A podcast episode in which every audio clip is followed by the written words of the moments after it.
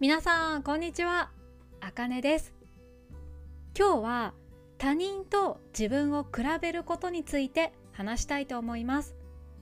リクエストをくださったアヌナーさんでお名前は合っていますか？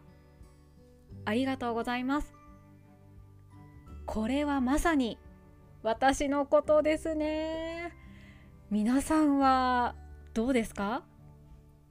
他の人と比べて落ち込んだり嬉しいと思ったりしたことがありますか？私はね落ち込むことが多いです。私は YouTube や Instagram などで配信しているのでやっぱり他の日本語の先生の動画などのコンテンツが気になってしまいます。なるべく見ないようにしていますが YouTube って動画を再生しなくても最初に出てくる画面で再生回数がわかりますよね。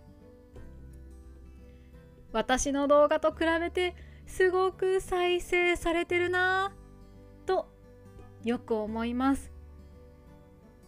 あとは学校で教える時に時々ですけど学生に〇〇先生の授業は分かりやすいと言われると私の授業はまだダメだなぁと思うこともあります。当たり前のことなんですけど皆さんもこの先生は分かりやすいとかこの先生の授業はあまり面白くないとか比べますよね。私も学生の時そうでした。だから学生の気持ちがよくわかります。でも自分が先生になったばかりの時は他の先生と比べられるのは結構辛いと感じました。私はまだまだ先生としての知識も経験も足りないからもっと頑張らなきゃいけないという気持ちになりますし自分から他の先生と比べて何が足りていないのかよく考えるようにしています。私の個人的な考えですが他人と比較することは悪いことではないと思います。自分の成長につながるからです。良くないのは他人と比較して自分はすごい!とか自分には能力がある!というふうに必要以上にいい評価をしすぎることだと思います。自分の能力に自信を持つことはいいことです。自分を褒めることもいいことです。自分は全然ダメだと思う必要はありません。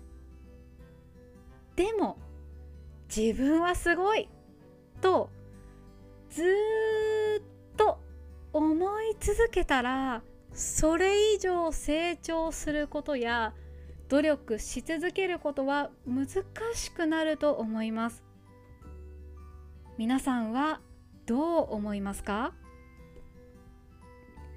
いつも日本語の聴解のためのポッドキャストを聞いてくださってありがとうございます。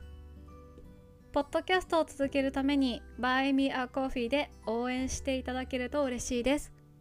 よろしくお願いいたします。ここからは漢字の読み方です。比べる。比べる。比較する。